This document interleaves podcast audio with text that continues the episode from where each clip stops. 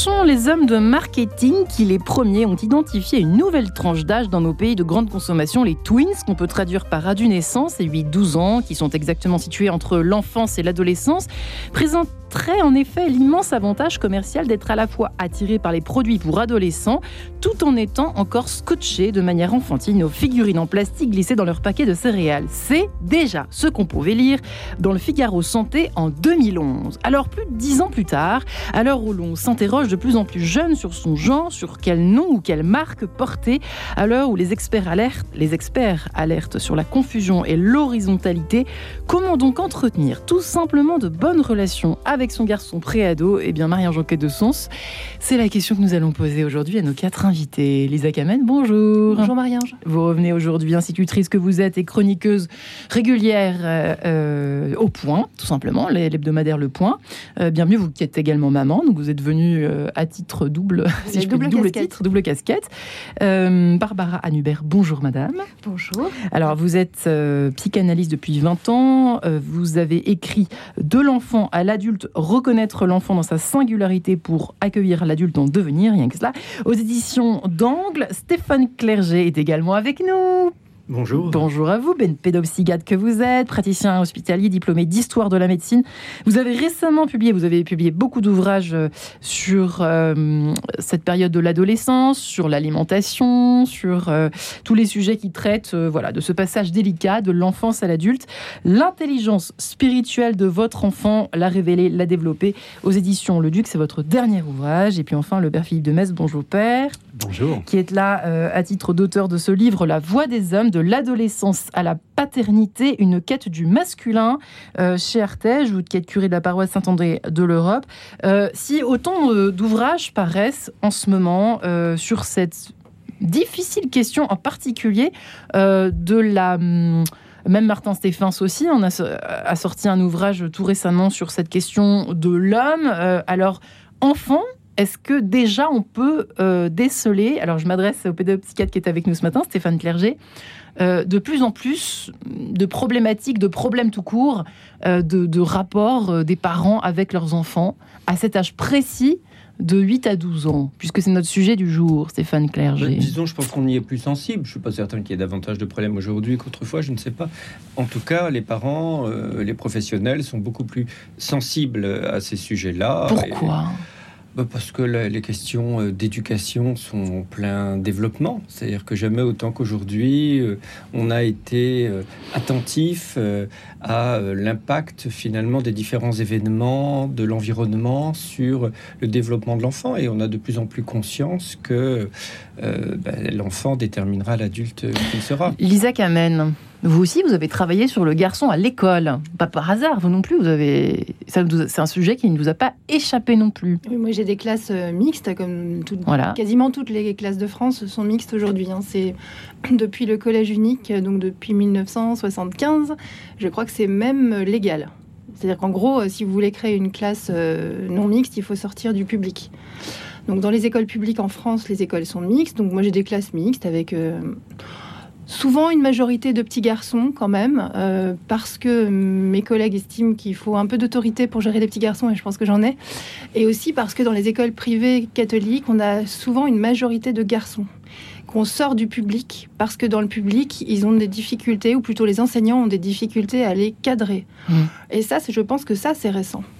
Euh, et je pense que c'est lié en grande partie à la féminisation du métier. Euh, quand je dis c'est récent, la féminisation du métier n'est pas récente, hein, à là, je sais pas quoi, 30 ou 40 ans.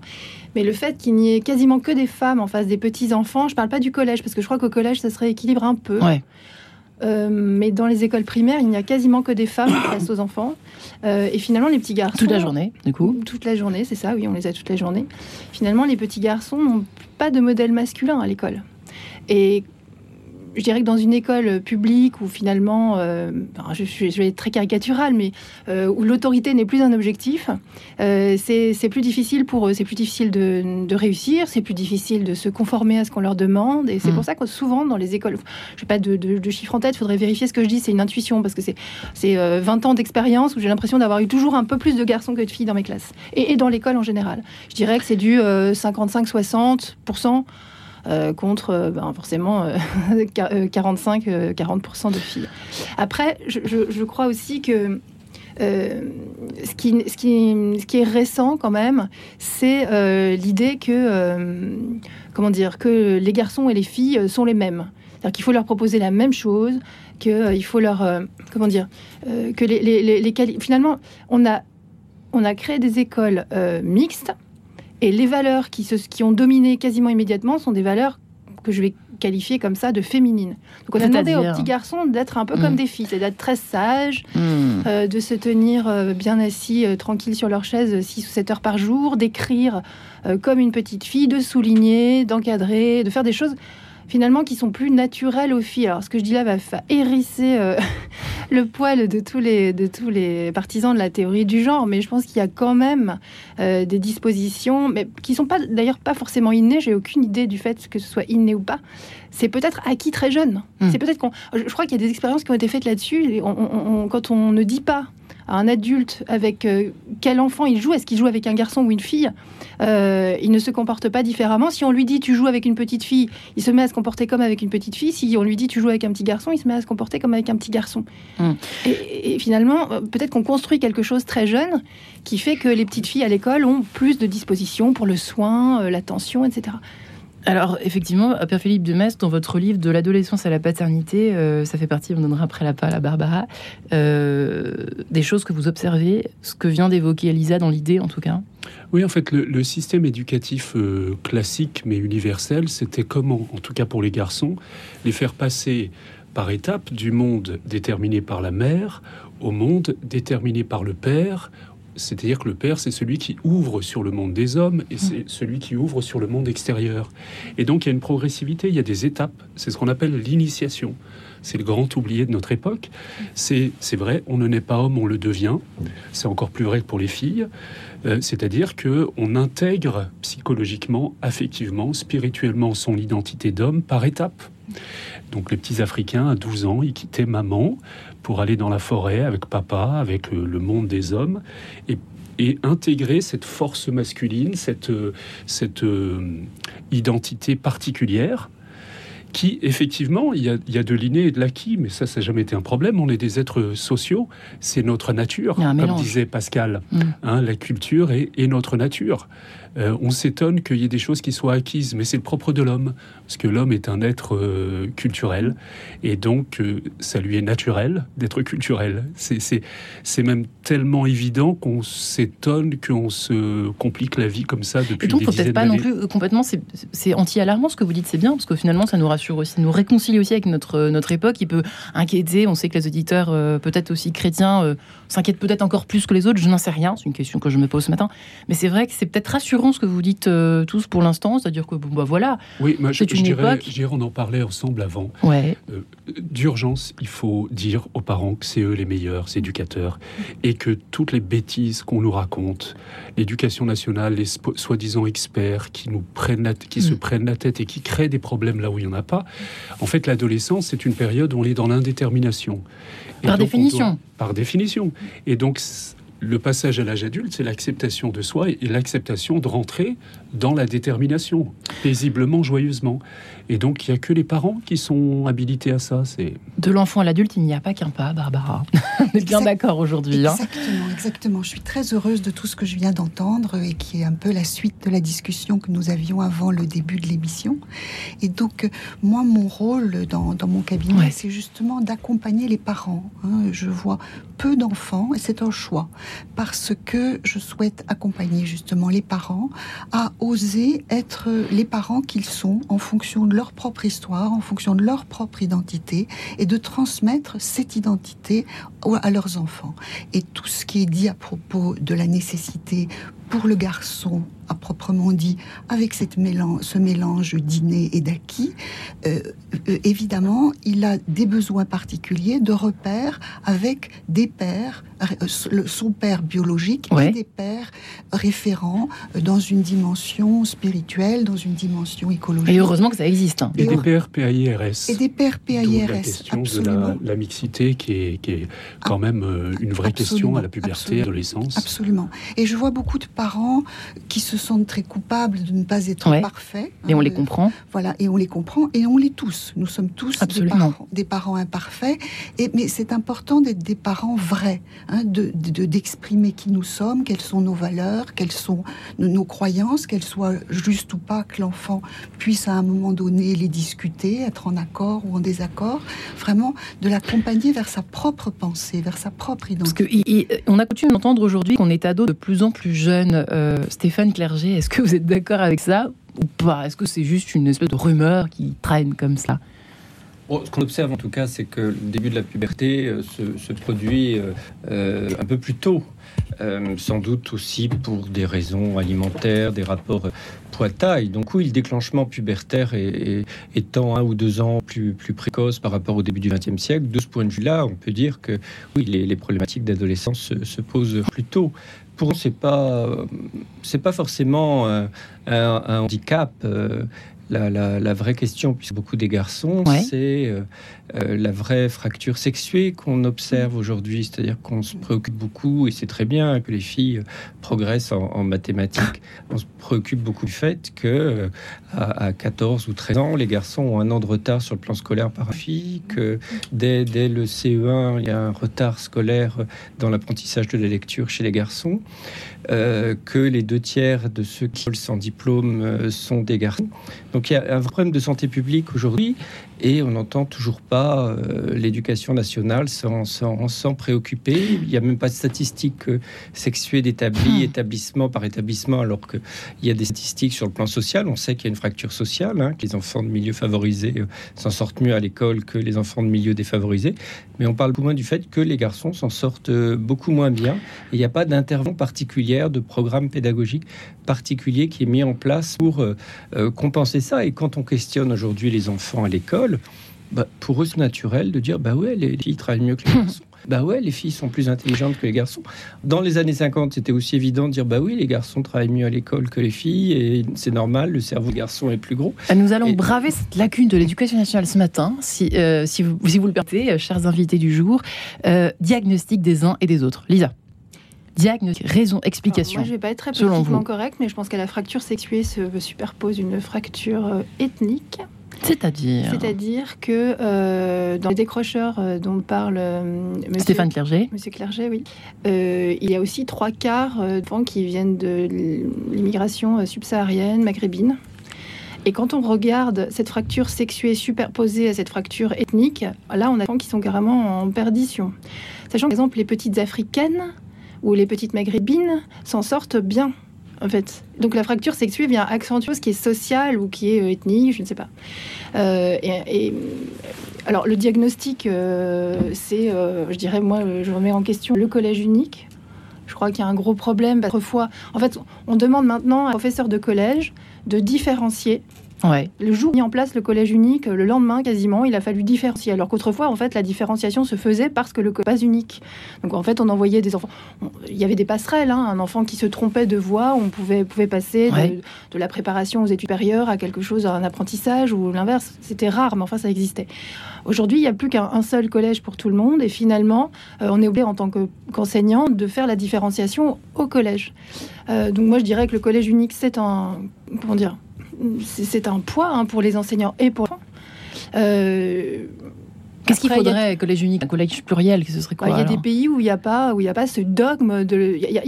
on a beaucoup de dogmes en France. Il y a le, dogme du collège unique, il y a le dogme de la mixité sociale. Il faut absolument mélanger les gens. Hmm. Euh, on crée des cartes scolaires pour que les gens euh, se mélangent. On obtient l'effet inverse, à peu près en gros.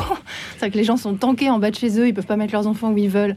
Euh, Donc les riches les... mettent dans des super bah, écoles. les seuls qui euh. échappent euh, à la carte scolaire, enfin à la sectorisation, parce que la carte scolaire c'est pas tout à fait ça, mais la sectorisation scolaire, les seuls qui peuvent y échapper, c'est ceux soit qui peuvent déménager, soit qui peuvent se prendre une boîte aux lettres en plein Paris. Je parle, évidemment, je parle de Paris, mais enfin les grandes villes, c'est un petit peu ça partout, la Bretagne aussi. bon, on a plein de dogmes. On a ce dogme de l'égalité qui est, qui est devenu un égalitarisme effréné. Donc il faut absolument que les filles fassent toutes qu'il y ait le même nombre de filles qui fassent des études en mathématiques que le, que le nombre de garçons. Pourquoi hmm. Pourquoi Quel est l'objectif Pourquoi cette bascule quand même En fait, aujourd'hui, on obtient l'effet inverse, c'est-à-dire qu'il y a plus de filles dans les études supérieures il y a plus de filles qui deviennent médecins, il y a plus de filles qui deviennent avocates. Ah, le etc., etc. Euh, hmm. Magistrature. et le NM, c'est vraiment la caricature, je crois. La magistrature, c'est plus que des Il n'y a plus assez de... Donc, en fait, on a, on a, on a tellement, euh, le balancier est d'aller tellement loin qu'on a une grande majorité de femmes dans des métiers qui sont aujourd'hui très bien reconnus, qui sont socialement très valorisés. Et on a, par, par, par idéologie, on a laissé les garçons sur le côté parce que, euh, soi-disant, ça fait, je sais pas, 3000 ans que le patriarcat domine, que j'ai entendu que les femmes étaient plus petites, plus menues que les hommes, c'est parce qu'ils avaient mangé la viande et que nous, on mangeait les restes. des trucs énormes. Et Il n'y a plus qu'à écouter Florence Foresti. là, euh, On en arrive à avoir des manuels de CE2 en écriture inclusive pour euh, valoriser les agricultrices autant que les agriculteurs au secours. Et c'est vraiment, c'est vraiment du, c'est l'idée. Je dis souvent, c'est l'idéologie à la française. Moi, j'ai une autre nationalité. Hein, je suis suissesse aussi. Ça n'existe pas en Suisse. Ça commence à arriver dans certains. Père Philippe de Metz, comment expliquer cette bascule que vous évoquez peut-être dans votre livre peur, euh, on, fait peur en disant toutes les bêtises qu'on inculque et on peut faire la liste. On en aura tous les jours. On a de l'actualité sur les nouvelles aberrations éducatives, etc. Mais c'est quoi le problème en fait à la base? On s'est jamais interrogé pourquoi, euh, sur la raison pour laquelle on soigne plus l'éducation des garçons. C'est vrai, toutes les sociétés traditionnelles s'organisent autour de l'initiation des garçons, le collège des garçons. Pourquoi en fait? Eh ben, Je crois que les garçons ont plus besoin que les filles d'être pris en main. Parce que précisément, l'identité masculine, eh bien, c'est tout le paradoxe, c'est que l'homme est celui qui conforte l'autre dans son identité, qui fait preuve d'autorité au sens fort, mais il a justement besoin d'être conforté dedans, parce que son identité est particulièrement fragile. C'est pour ça que, par exemple, toutes les sociétés traditionnelles organisent l'initiation des garçons. C'est-à-dire qu'on va séparer l'enfant de sa mère, on va le mettre en situation dans un monde masculin, on va petit à petit accompagner sa puberté on ne parlait pas d'adolescence, on parlait d'enfants et d'adultes. Mais quel est le lien avec, avec le niveau scolaire? C'est ça que j'ai mal à comprendre. Parce que le garçon, c'est, eh ben, il travaille moins que la fille naturellement. Il a besoin de, de, se, il a besoin d'être encouragé. Il a besoin d'être référé à lui-même avant de pouvoir euh, envisager une relation à partir de lui-même avec l'autre sexe. Euh, c'est la sagesse des, encore une fois, de, beaucoup de civilisations traditionnelles, même de toutes. Euh, tu ne séduiras une femme que quand tu auras tué un lion, dit l'Africain de, l'Ouest. C'est-à-dire quand tu auras d'abord... Pas attendre longtemps, hein, Lisa. Aujourd'hui, on ne tue pas beaucoup de lions, mais justement... Je vais aller chanter sur la ligne avec mon petit bouquet d'églantiers. Et j'ai sifflé tant que j'ai pu. Ah, je veux juste dire que euh, peut-être qu'il faut prendre plus soin de l'éducation des garçons, mais je crois aussi qu'il faut aussi peut-être plus leur euh, les laisser plus libres aussi. Il y a beaucoup. Ils sont il y a peut-être des familles aussi. Ouais. Merci. Euh, Parce que là, non, mais c'est vrai qu'on pense soin à leur éducation, mais comme des filles, comme vous l'avez dit très bien tout à l'heure. C'est vrai qu'il y a trop de pression si aussi. Vous voulez, le, le, problème, on va, on va lâcher les tabous, mais, mais un garçon, c'est d'abord besoin de conforter dans sa force, dans sa mhm. légitimité. Dans, il est aujourd'hui, on les culpable à mort euh, d'être, euh, d'être des garçons au fond, hein, et de ne pas être des filles. Et bien sûr, de cette conversation, si vous le permettez, avec Barbara Annubert, Stéphane Clerget, Père Philippe Demest, Elisa Kamen, dans un instant. À tout de suite.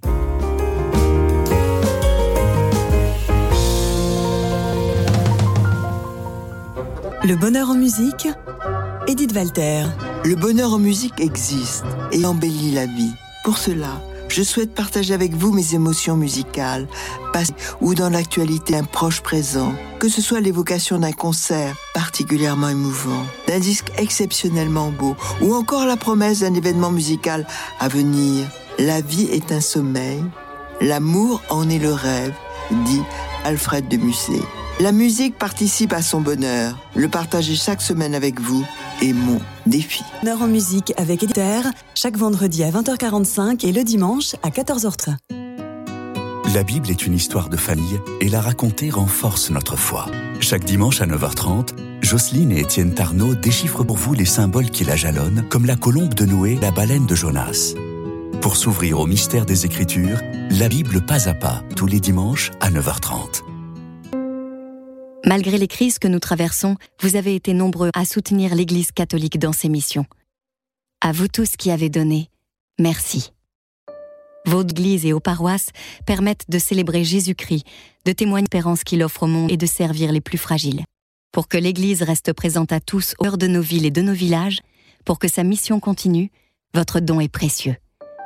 Rendez-vous sur denier.catholique.fr. de sens, Marie-Ange de Montesquieu. Question éducation, ce mercredi jour des enfants, comment entretenir de bonnes relations avec votre garçon préado? On n'a même pas dit l'âge, mais je crois que c'est 8-12 ans, hein, on est tous d'accord là-dessus Non, non, ça n'existe pas les préados. Il y a des enfants et il y a des adultes. On arrête avec ce mythe de l'ado, du préado.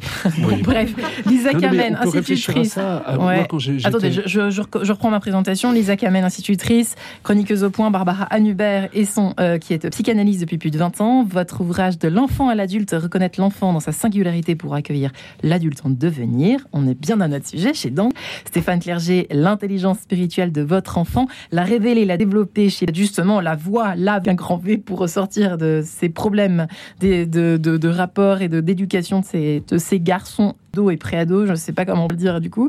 Psychiatre que vous êtes, praticien hospitalier et diplômé d'histoire de la médecine. Et enfin, euh, donc le père Philippe de Mestre, qui n'a pas sa langue dans sa poche. La voix des hommes, c'est son dernier ouvrage de l'adolescence à la paternité, une quête du masculin euh, chez Artege.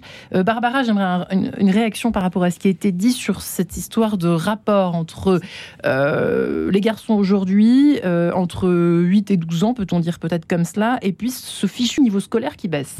Absolument. Donc euh, les garçons, à mon avis, à, tous les âges, euh, ont besoin d'activité. Ils ont besoin de, faire des choses avec leur corps. D'accord. Et de passer leur temps assis en classe, ça leur est quasiment impossible. Euh, quelles que, soient les raisons, je ne les, sais pas, je ne les connais pas. Je ne sais pas si c'est culturel ou si c'est physiologique, mais en tout cas, c'est un constat euh, absolu. Vous, c'est les enfants qui viennent vous voir, les parents des moi, dépités et désemparés. Qui viennent me voir. Et puis, je suis maman d'un fils qui a eu les difficultés à l'école euh, dont on parle et euh, que j'ai accompagné en lui faisant souvent rater l'école pour faire autre chose. Sans blague Oui, absolument, absolument. Ah bah dites donc, vous avez l'air toute bonne élève comme ça. Absolument. Mais... pas parce, pas parce qu'il était malade, juste pour aller faire quelque chose de joyeux. Qu'est-ce que vous faisiez mais, euh, On allait euh, voir s'il y avait de la neige qui était tombée, euh, voir où en étaient les mais c'est pas très permis, ça, Barbara Non, c'est pas très permis, mais comme c'est utile, et comme je me Ça a sauvé votre fils il est arrivé à aller jusqu'au bout de sa scolarité, ce qui n'était pas gagné au départ. Hein. Il est très intelligent, mais il n'était pas scolaire du tout. Du tout. Donc euh, voilà, on est bien dans le sujet. Et je l'ai mis aussi dans une classe sport-études où il a pu faire du sport et il a pu supporter d'être assis le restant du temps. Donc, euh, comme euh, le, disait Madame, c'est un problème majoritairement français. Moi aussi, j'ai d'autres origines. On n'a pas forcément ce problème dans d'autres dans d'autres pays où, en ce moment, en France, qui est un pays que j'adore, mais on est en train de remplacer, à mon avis, les règles à la place de l'éthique. Hein. C'est-à-dire qu'on est en train de faire des règles pour toutes sortes de choses, au lieu d'aller vers de la réflexion et vers du cas par cas, parce que on parle des garçons, on parle des filles. Je ne suis pas spécialement lacanienne, mais Lacan disait la femme n'existe pas. Et quand il avait dit ça, il avait été très controversé. Et ce qu'il voulait juste dire, c'est que la généralité n'existe pas. Hmm. Hein, c'est que chaque individu est unique, il est issu d'une généalogie, il est né dans un pays et il a besoin d'être pris dans son individualité. Mais alors, quand vous dites, vous venez, vous venez je ne vous demande pas vos origines si vous n'avez pas envie d'en parler. aux États-Unis. Oui. D'accord. Mais alors, comment ça se passe mieux ailleurs Comment ça se passe mieux ailleurs Alors, qu'est-ce qui se passe mieux ailleurs Plus de musique, plus de sport. Alors, et puis, euh, ce qui est euh, très indispensable, et je pense que vos invités euh, seront tous d'accord avec ça, c'est qu'il y a besoin d'une dimension qu'on peut appeler ou spirituelle ou sacrée. Hein, quand je parlais d'amener mon fils voir les bourgeons ou les feuilles qui poussent, c'est de, qui est un apprentissage, enfin un apprentissage, ça leur est naturel aux enfants, mais un accompagnement à garder de l'émerveillement. Hmm, hein. Pour la nature, hein, qui est... Pour la nature, pour le vivant, pour la relation avec les autres, pour la beauté en général. ça va parler à, votre, à notre ami Stéphane Clerget, cette affaire-là. Oui, oui, bien le développement de la spiritualité, c'est fondamental, euh, notamment chez les garçons. Ça les, ça les apaise en tout cas, et ça augmente aussi leur performance scolaire. C'est pas uniquement euh, pour euh, un épanouissement personnel. Hein. Comment ça se fait que ça augmente tout ça? Parce que la performance scolaire n'est pas uniquement liée au développement de l'intelligence euh, logico-mathématique et la capacité euh, euh, de prendre du recul, la capacité de, développer son imaginaire, la capacité de prendre conscience de ce qu'on est, de soi, la capacité de prendre conscience qu'on est au sein de quelque chose qui nous, qui nous dépasse. D'abord, ça donne un peu d'humilité pour des garçons qui pourraient se croire tout puissants. La métaphysique, la poésie, tout ça développe aussi l'intelligence et favorise euh, la créativité et, sont des, outils aussi de, performance scolaire. Donc Barbara a eu bon, elle a eu raison finalement, d'envoyer son fils dans la nature, chose qu'on fait si peu, c'est vrai, dans, dans nos grandes villes, dans les écoles traditionnelles d'aujourd'hui, en 2022. Euh, il faut c'est une sorte de rapport à Dieu, euh, évidemment au sens large, la nature, le rapport à, la nature. C'est indispensable. Et d'ailleurs, à propos de la nature, on cherche un peu là ici euh, comment corriger le décrochage scolaire des garçons. Et, dans les pays scandinaves, ils ont mis, par exemple, des classes au dehors, notamment dans le confinement, mais même en dehors de ça. Et ils dehors. Oui. Et ils ont vu que bah, d'abord les enfants n'étaient pas moins attentifs, et en particulier les garçons qu'on dit beaucoup moins attentifs. Euh, et du coup, la, performance, euh, le niveau d'acquisition des garçons dans le cadre de ces, de ces cours à l'extérieur était meilleur. Il y a eu d'autres, d'autres tentatives toujours dans les Scandinaves, euh, par exemple des temps de non-mixité et des tentatives d'adapter, de modifier le programme. Là, du coup, un peu à ce que dit Madame l'enseignante, mhm. modifier le programme, c'est-à-dire il y a eu des recherches sur le contenu pédagogique différencié pour les filles et les garçons, pour euh, motiver davantage les garçons. Donc il y, a du travail à faire. Euh, je reviens, oui, je rebondis bien sûr sur ce qui a été dit, le besoin de mixité.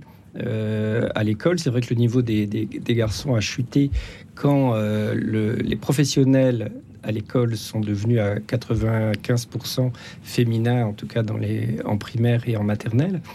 Et du coup, pour compenser ça, il faut aussi que les pères s'impliquent davantage. C'est-à-dire qu'il est absolument fondamental que les pères euh, euh, se préoccupent de la scolarité de leurs garçons, et pas seulement à partir du collège, comme c'est le cas aujourd'hui, dès la petite section. Et ça, dans vos cabinets respectifs, etc., vous observez qu'il y a une lacune de ce côté-là. Très sincèrement, on est là pour parler très librement ce matin, pour les auditeurs bah, qui nous ça écoutent. Ça bouge un peu, bien sûr, mais il y a encore beaucoup de, milieux, euh, sociaux notamment, où les, les pères ne s'impliquent pas dans l'éducation des jeunes enfants et des milieux sociaux où les pères sont, travaillent trop et sont, et sont jamais là pour accompagner leurs garçons. Il y a un vrai rapport entre euh, bien-être et même réussite scolaire chez les garçons et euh, présence, euh, présence paternelle. Lisa, Père Philippe de Mestre, qui veut intervenir. Moi, il y a un mot qui m'a beaucoup réjoui, c'est le mot imagination. Mm. En fait, on, doit parler à l'imaginaire du, garçon. Le petit garçon, il, il, a une imagination créatrice qu'il faut encourager, qu'il faut fortifier. C'est toute la sagesse éducative du scoutisme ou tout ça, c'est-à-dire le jeu qu'il confronte à la nature, au réel, le jeu et l'imaginaire, il a, il a besoin de se représenter le monde dans lequel il va s'engager ensuite. Il a besoin d'avoir des figures, et d'abord des figures masculines, des figures de héros, des figures inspirantes. Et pour ça, il faut, euh, il faut euh, bah, l'emmener dans la nature, le faire courir, le faire jouer, etc. C'est le génie de Baden-Powell, mais c'est du bon sens, voyez. Mmh. Et euh, je dirais que le garçon, fondamentalement, il a besoin de mythes et de rites. Il a besoin de mythes, c'est-à-dire de rêves, euh, de. Vous voyez, quand j'étais petit, euh, le cours d'histoire, je me souviens, il y avait euh, chaque étape, c'était une figure. On avait par exemple le château de Versailles et puis on avait Louis XIV à côté.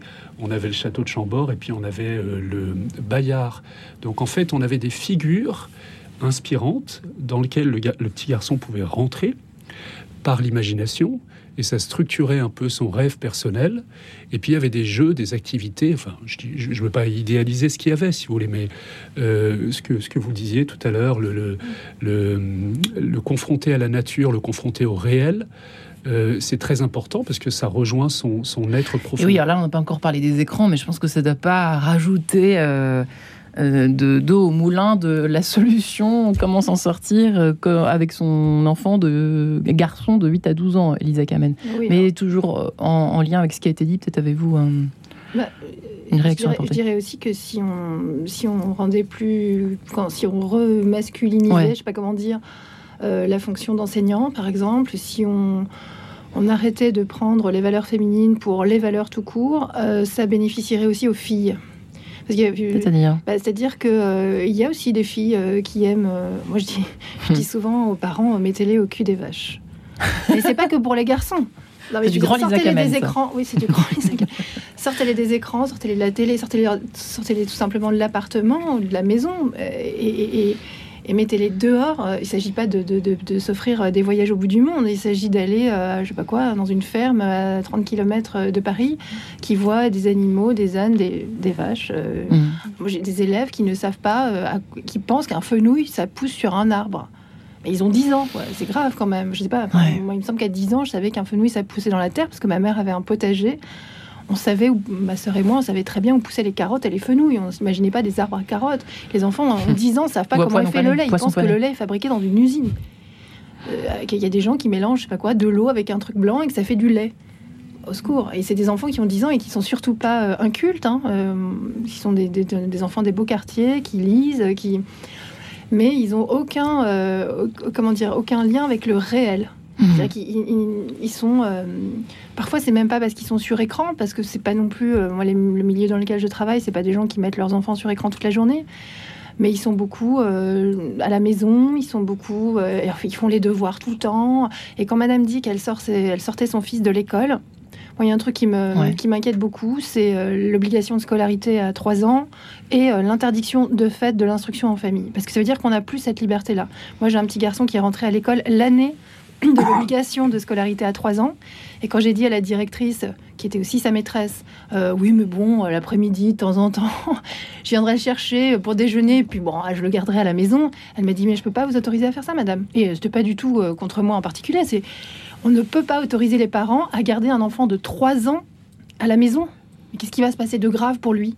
Si je le garde à la maison, qui, au lieu de, mmh. de coller des gommettes sur, sur des fiches, euh, il est dehors dans le jardin en train de jouer, à regarder, je sais pas quoi, les scarabées. Et, euh, Mais est-ce que, est que justement, pardon de vous couper, parce que c'est euh, la mission d'une psychanalyse, d'une d'une institutrice, d'un prêtre en l'occurrence, c'est pas de conforter les parents dans leur relation à l'enfant, alors que tout le système éducatif aujourd'hui veut délégitimer les parents justement. Ouais, alors Barbara, absolument. À vous. c'est vraiment, je dirais, le, nœud de la difficulté. Certains experts parlent même de prise en otage de la part de plus en plus hein, dès la maternité.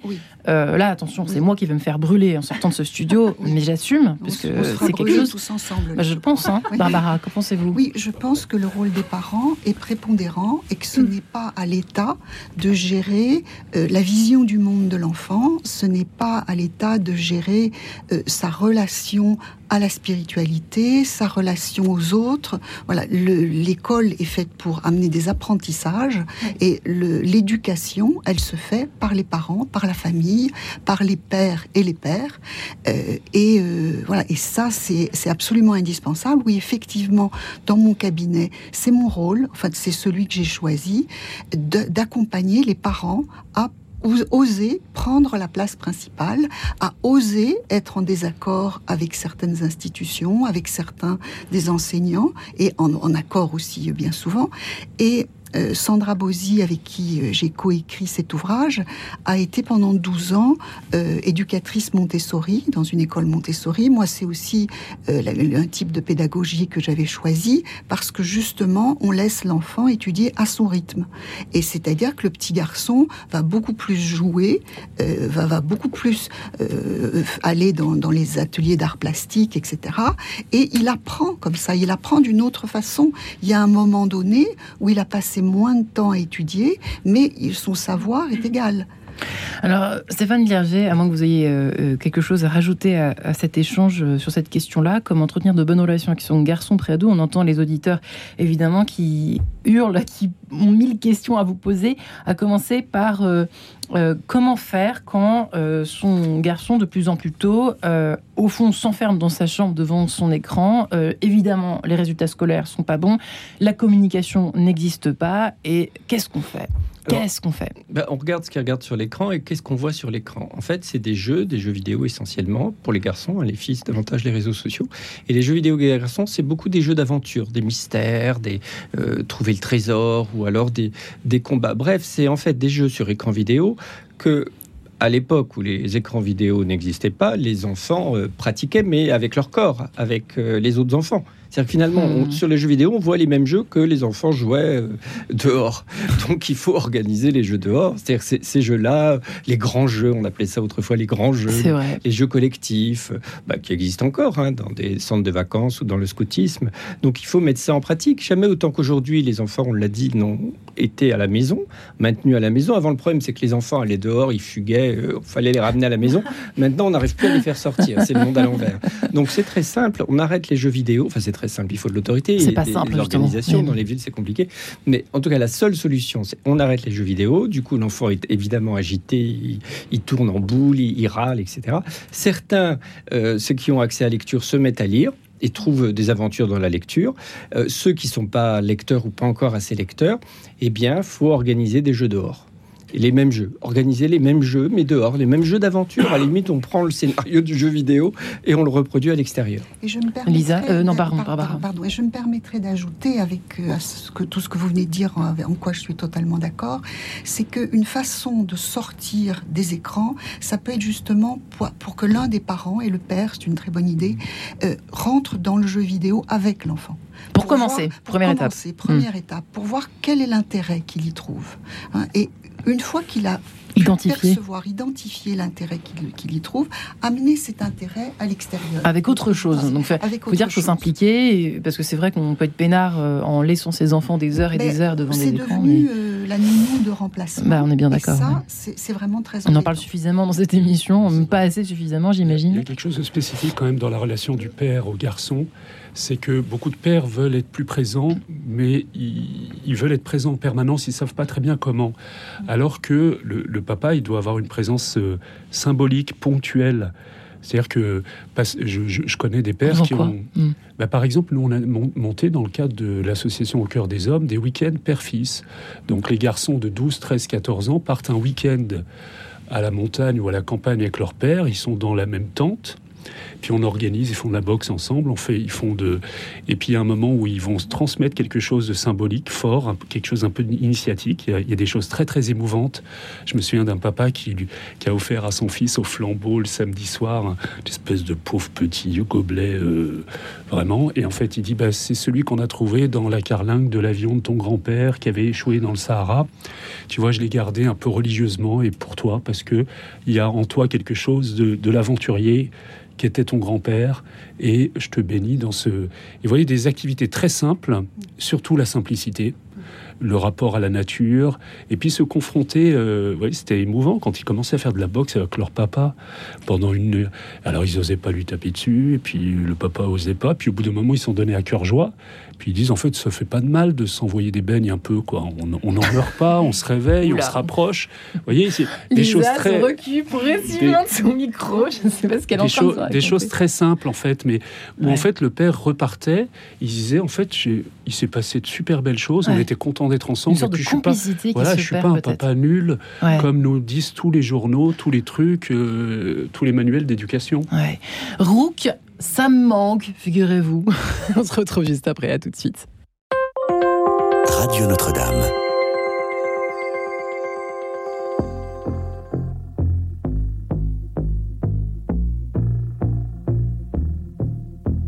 Je retourne au monde, briser le silence, poser sur les ondes, une positive danse. Je retourne au monde, passer le message, causer à mon compte, pas plus de dommages. Ça me manque, ça me démange,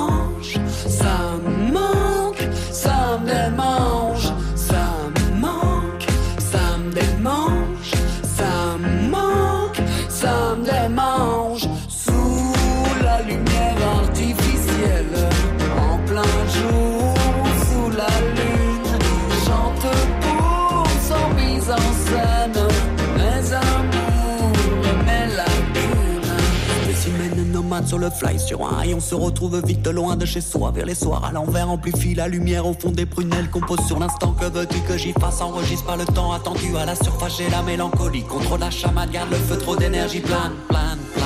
Ça me manque ça me démange ça me manque ça me démange ça me manque ça me démange ça me manque ça me démange lumière artificielle. En plein jour sous la lune chante pour son mise en scène. Mes amis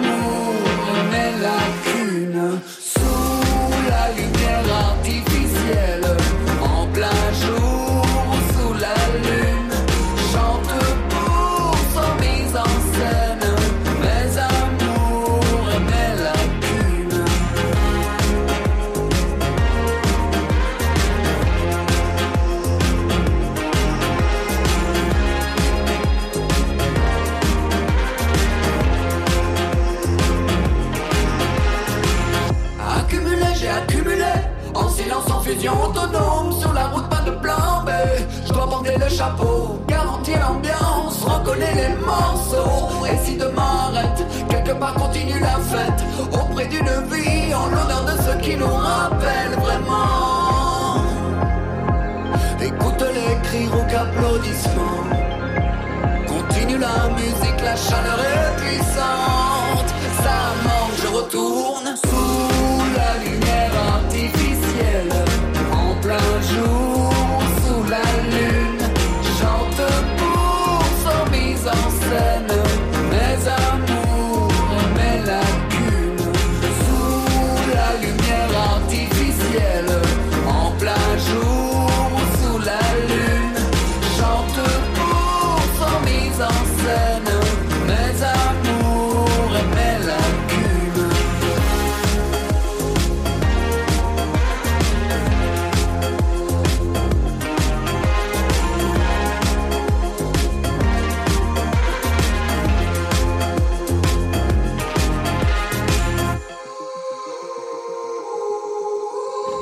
Pour ça manque, Rook sur Radio Notre-Dame. Comment entretenir de bonnes relations avec son garçon près d'eux quand justement, eh bien, ça manque ces bonnes relations? Faut-il d'abord être présent? Lisa Kamen est institutrice. Elle est également chroniqueuse au point. Elle est avec nous ce matin. Barbara Hannubert, qui est psychanalyste depuis 20 ans, qui a un, un petit garçon devenu grand, de l'enfant à l'adulte, reconnaître l'enfant dans sa singularité pour accueillir l'adulte en devenir chez Dangle.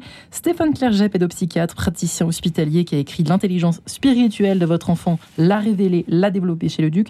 Et enfin, le père Philippe de Mestre, euh, qui euh, a écrit de son côté La voix des hommes, de l'adolescence à la paternité, une quête du masculin Chertège, lui qui est curé de la paroisse Saint-André de l'Europe à Paris dans le 8e.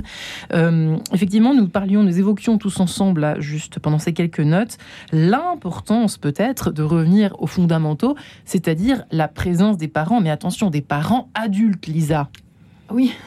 Euh, en off, oui, j'ai dit que parfois les parents se comportaient eux-mêmes comme des enfants et que bon, c'est- sans doute très bien de jouer aux jeux vidéo avec son fils, mais il faut quand même pas se comporter comme, euh, comme son fils. Euh, que ce soit très passager, disons. Et que moi, j'ai parfois des, parents qui viennent en rendez-vous et dont j'ai l'impression qu'ils finalement c'est les enfants qui commandent à la maison. J'ai l'impression que les parents ont un peu prennent l'école pour une garderie, se débarrassent de leurs enfants à l'école, puis se débarrassent de leurs enfants au cours de, je sais pas quoi, cours d'anglais, cours de poney, cours de piano, euh, se débarrassent de leurs enfants de- devant les écrans, euh, et n'ont pas réalisé, lorsqu'ils ont fait des enfants, que c'était du travail et que... Hmm. euh, et c'est pour ça que je pense que personne ne s'est insurgé contre l'obligation scolaire à 3 ans. C'est que les gens se sont dit, bah, finalement, ça me fait. j'ai- même plus besoin de chercher une excuse pour, pour coller le- l'enfant à l'école. C'est obligatoire. Euh, mais c'est un peu facile, voilà. Il faut, il faut, en tant que parent, il faut prendre ses responsabilités, il faut éduquer ses enfants. Stéphane Clerget, c'est intéressant parce que je suis désolée de vous spoiler, Père Philippe de Mestre, mais euh, je vous laisse la paternité de l'ennui, de l'idée de l'ennui, puisque vous en parlez justement dans votre livre sur euh, la spiritualité des enfants, leur ce développement de la spiritualité, euh, en tout cas leur faire découvrir très très très tôt, le plus tôt possible, la spiritualité euh, et l'ennui. J'ai l'impression qu'il y a quelque chose de, à relier et pourquoi pas est-ce une piste de réflexion, une solution à envisager intéressante, Stéphane Clerget? Bah, L'ennui, en tout cas, ça permet de se, poser, ça permet d'étendre un peu le temps. Donc, on prend conscience du temps qui passe, c'est aussi important. Ça permet éventuellement de, de, bah, de, réfléchir sur ce qu'on fait, sur ce qu'on fait pas. Ça permet de trouver un peu des réponses aux questions existentielles qui, qui animent euh, les, les, enfants euh, à différents âges. Euh, donc, oui, c'est utile finalement. C'est aussi utile que des espaces euh, apparemment vides qu'il peut y avoir dans une maison. C'est-à-dire dans une maison, les meubles et tout ça, c'est très utile. Mais s'il n'y a pas d'espace vide, euh, d'espace un peu... Pour circuler Pour, circuler, bah, on est handicapé. Donc l'ennui, c'est ces temps-là comme ça bah, qu'on peut remplir de, de, plein d'autres choses et qui sont effectivement vitaux. Mais il ne faut pas que l'ennui soit devenu synonyme de solitude. C'est-à-dire que l'ennui, c'est pas forcément va dans ta chambre. C'est-à-dire qu'on peut s'ennuyer avec. Et ce qui est intéressant, c'est que l'enfant voit quand l'adulte, alors après ça hmm. peut paraître un luxe, mais des, euh, reste avec l'enfant et j'allais dire s'ennuie avec lui, le fait de s'ennuyer ensemble. Hmm. C'est sûr qu'on a toujours des tas de trucs à faire, mais pas forcément urgents. Et, et, donc rester à la maison, dans le salon ou dehors, et, et, ne rien faire ensemble, eh bien, on apprend. C'est-à-dire que l'ennui, c'est un truc aussi qui s'apprend sur comment remplir l'ennui. Et on peut le faire avec son enfant. Il y aura un livre à faire sur l'ennui. Hein. Ah là là, oui, passionnant. Et sur Barbara. Le fait de ne rien faire ensemble. Très Montessori, ça. Hein. Ah oui. ne, rien faire ensemble, comme ce que vous disiez, comme vous disiez à l'instant, c'est vraiment une activité essentielle. Alors comment est-ce qu'on fait concrètement? Donc on va dans, dans, une pièce, on va dehors. Euh, on, va dans une pièce. Et on regarde. Et on regarde et on observe où l'enfant, où on l'emmène encore idéalement à l'extérieur, si c'est possible. On regarde les feuilles bouger. On regarde les feuilles bouger, on regarde les gens, on regarde les animaux, comme vous le disiez tout à l'heure. Voilà. Et on attend euh, que l'enfant pose des questions. Parce que dans ces phases vides, eh bien, il va pouvoir rencontrer ces véritables questions. Hmm. Hein, parce qu'on essaye sans arrêt de devancer et de remplir euh, leur cerveau, alors qu'il est essentiel d'attendre le très pascalien ce que vous dites. Hein. Hmm. le, moment de sa question. Et quand je parlais tout à l'heure que, les pères euh, jouent euh, aux jeux vidéo avec leurs enfants, soyons bien, On a bien compris, que c'est hein. juste quelque chose d'extrêmement transitoire. et que là, là le, rôle des parents, aussi bien le père que la mère, moi, ce que j'observe beaucoup, c'est une grande difficulté à dire non. Parce qu'il y a une grande confusion entre non et je ne t'aime pas. Hmm. Et en fait, un des apprentissages qui devrait être quelque chose, en fait c'est quelque chose de naturel qu'on retrouve, c'est qu'il y a la même énergie éducative quand on dit oui que quand on dit non. Hein, c'est dans, dans une bienveillance pour la construction de l'enfant, mais cette bienveillance n'est pas quelque chose de mou qui dit oui à tout. Ouais. Père Philippe de Metz, ça vous parler, cette Oui, moi je reviens sur l'ennui. en, vous entendant, je me dis que Dieu est un très bon éducateur. Vous savez, au début, le, petit bonhomme, euh, Adam, il est seul dans le jardin. Et puis Dieu voulait voir comment il nommerait les animaux, les végétaux, comment ils peupleraient ce temps-là. Et ils le font ensemble. Donc ils font connaissance avec cet euh, univers-là. Puis j'ai une autre image, c'est celle de, vous savez, C.S. Lewis, qui est quand même un génie de l'univers des enfants, justement, de, de, un de ceux qui a le mieux compris la dynamique éducative, et qui dit, euh, bah, c'est quand, pendant la guerre, quand j'étais chez ma grand-mère, dans le grenier de, de hmm. ce grenier ouvert, que l'armoire magique c'est ouverte dans mon cœur. C'est cet imaginaire, c'est cet espace qu'on m'a laissé, avec tous les livres qui traînaient, avec un grenier où il y avait plein de bazar. Mais on n'a pas cherché à me, gaver euh, d'activités comme tennis et de rugby et de voilà. et de... Euh, et je pense que les, petits garçons ont besoin que, leur imaginaire, d'un espace, comme vous dites, où ils puissent courir, imaginer, s'ennuyer, découvrir. Absolument. Lisa ah non, j'encourage tous les parents qui nous écoutent, après avoir lu tous les excellents livres qui, qui sont ici aujourd'hui à lire euh, Lewis, euh, tous ces passages sur l'éducation, sur euh, l'esprit critique, le développement de l'esprit critique. il y a même des passages sur les manuels scolaires qui sont pourtant assez anciens. Enfin, c'est des écrits qui sont relativement anciens, mais c'est passionnant. Alors sur l'ennui en particulier, je ne l'ai pas lu, mais oui, oui, je c'est-à-dire qu'en fait, il faut passer du temps. Euh, alors, on a compris que le nom était aussi important. C'est-à-dire, euh, passer du temps, c'est aussi prendre le risque bah, de dire non, de dire oui, de dire euh, il faut recommencer, de dire. Enfin, il y a aussi cette présence. Elle est pas. C'est du travail, quoi. C'est presque du sport, même. Oui, mais pour les enfants, je crois que c'est rassurant d'avoir des adultes qui savent pourquoi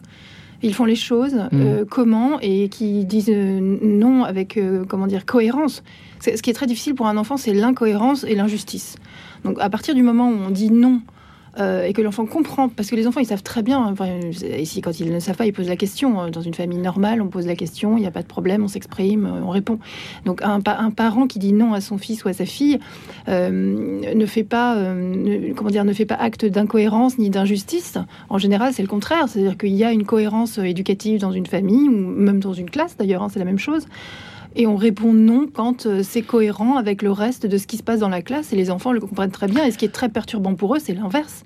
C'est-à-dire quand on dit oui à tout, euh, ils ne savent pas plus à quel sein se vouer, euh, finalement. Et, s'ils ont besoin de, comment dire, d'un cadre, d'une, presque d'une contrainte dans laquelle exercer leur liberté, euh, sinon, c'est trop. C'est, comment dire L'absence de l'absence de règles. Euh, alors, dans une classe, l'absence de règles, c'est de fait, c'est la loi du plus fort. Donc, on peut pas se le permettre. Je sais pas dans une famille. Moi, j'ai des fils qui sont très gentils l'un avec l'autre, mais j'imagine que ça peut aussi aboutir à ça. Côté, alors l'émission malheureusement euh, passe très très très très vite en, votre compagnie. Euh, on a parlé tout à l'heure euh, éventuellement d'une espèce de, d'impression de, féminisation, de, de notamment des règles à l'école, etc. Stéphane Clerget, on a parlé de confusion des, un petit peu peut-être de, de confusion des. On parle euh, de plus en plus de confusion des genres, de plus en plus tôt, on se pose la question de finalement est-ce que je suis un garçon, est-ce que je suis une fille? Alors je sais que c'est la fin, hein, plutôt la fin de l'émission, mais euh, qu'est-ce que vous répondez aux parents qui sont très inquiets, qui nous écoutent ce matin sur Radio Notre-Dame, qui attendent une réponse de vous quatre, experts que vous êtes, chacun dans votre domaine. Euh, Qu'est-ce qu'on fait avec ça? Qu'est-ce qu'on fait avec cette question?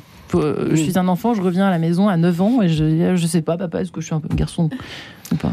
Ben, En tout cas, on, on préoccupe surtout du développement des compétences. Que l'enfant soit fille ou garçon, vous avez peut-être l'impression que je botte en touche, mais moi, ce qui me paraît fondamental, c'est développer, aider l'enfant à développer ses compétences, mais aussi s'arrêter là où l'enfant, euh, enfin, ce que l'enfant investit. C'est-à-dire s'il investit, euh, euh, par exemple, le, foot ou des, des, des, activités, même pourquoi pas le, combat, la bagarre, on parlait de la boxe tout à l'heure, il faut aussi... quoi. oui, il faut hmm. aussi accepter ça, évidemment de manière encadrée, puisque les enfants, on doit les encadrer. Mais il ne faut pas euh, contrecarrer non plus euh, ses ambitions, ce qu'il aime. Mais à côté de ça, on développe d'autres compétences. Et je ne sais pas si la lecture c'est féminin. En tout cas, aujourd'hui, c'est présenté comme tel. C'est-à-dire que les petits garçons aujourd'hui considèrent que la lecture, voire même la réussite scolaire, c'est féminin. Alors qu'il y a eh non, eh ben non, il y, a, il y a 100 ans, euh, c'était très masculin. Les auteurs, il y avait beaucoup d'auteurs hommes.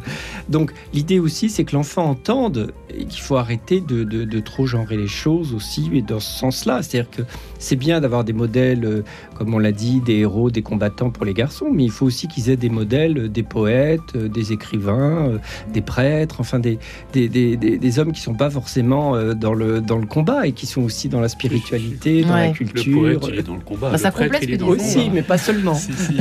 mais, j'ai envie de répondre à en votre question. 15 secondes. Parce qu'il y a des questions auxquelles il faut répondre et des questions qui n'existent pas, qu'on se pose.